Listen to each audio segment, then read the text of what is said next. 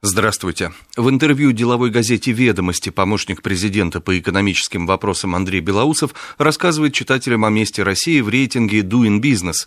В нем, напоминает читателям издания, наша страна поднялась со 111 на 92 место. Главный результат, с моей точки зрения, в том, что проблемами инвестклимата стали заниматься системно и на всех уровнях власти, признает Белоусов. Когда весной к нам приезжали эксперты из Всемирного банка, мы разговаривали об их впечатлениях. Они сказали, сказали, что раньше улучшением предпринимательского климата занималось несколько человек, где-то в пределах десяти, а сейчас сотни, что этот процесс охватил практически все центральные ведомства и, что, возможно, даже более важно, региональные власти, добавляет собеседник ведомостей. Медведев отрезал кусок от «Газпрома». Экспортировать СПГ будут и другие нефтегазовые компании, объявляет в заголовке газета «Московский комсомолец».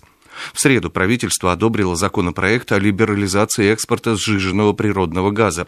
Это означает, что продавать этот, между прочим, высокотехнологичный продукт смогут все нефтегазовые компании помимо «Газпрома». Данное решение можно охарактеризовать как положительное для отечественной экономики, поскольку Россия теперь сможет нарастить экспорт СПГ и за счет этого укрепить свою позицию в этом сегменте мирового энергетического рынка, замечает издание. Генпрокуратура занялась инновациями. В Сколково ждут уголовных дел и даже посадок. Таков еще один заголовок в московском комсомольце. На сайте Генпрокуратуры размещена очередная порция компромата на руководителей фонда Сколково. Если верить сообщению, в Наукограде существует угроза нецелевого использования и хищения бюджетных средств в сумме более 125 миллиардов рублей. В подтверждение своих слов Генпрокуратура привела множество конкретных фактов злоупотреблений, что в принципе свидетельствует о серьезной артподготовке, за которой, возможно, последует смена руководства фонда «Уголовные дела» и посадки, не исключает МК. Чего нам ждать от Грузии без Саакашвили? Таким вопросом задается в заголовке газеты «Комсомольская правда». Несомненно, российско-грузинские отношения в какой-то степени улучшатся. С одной стороны, Кремль не раз заявлял, что готов к их нормализации, но только не с Саакашвили. С другой, Тбилиси предпринял ряд шагов, в результате которых грузинские предприятия возобновили поставки в Россию.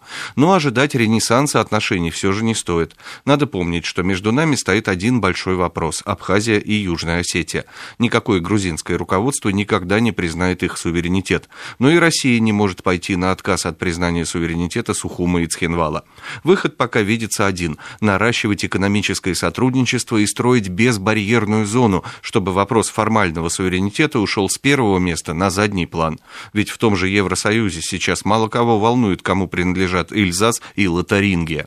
Да, это долгий процесс, на который уйдут годы, но он лучше конфликтов и войн, рассуждает комсомолка. Со свежей прессой вас знакомил Андрей Егоршев.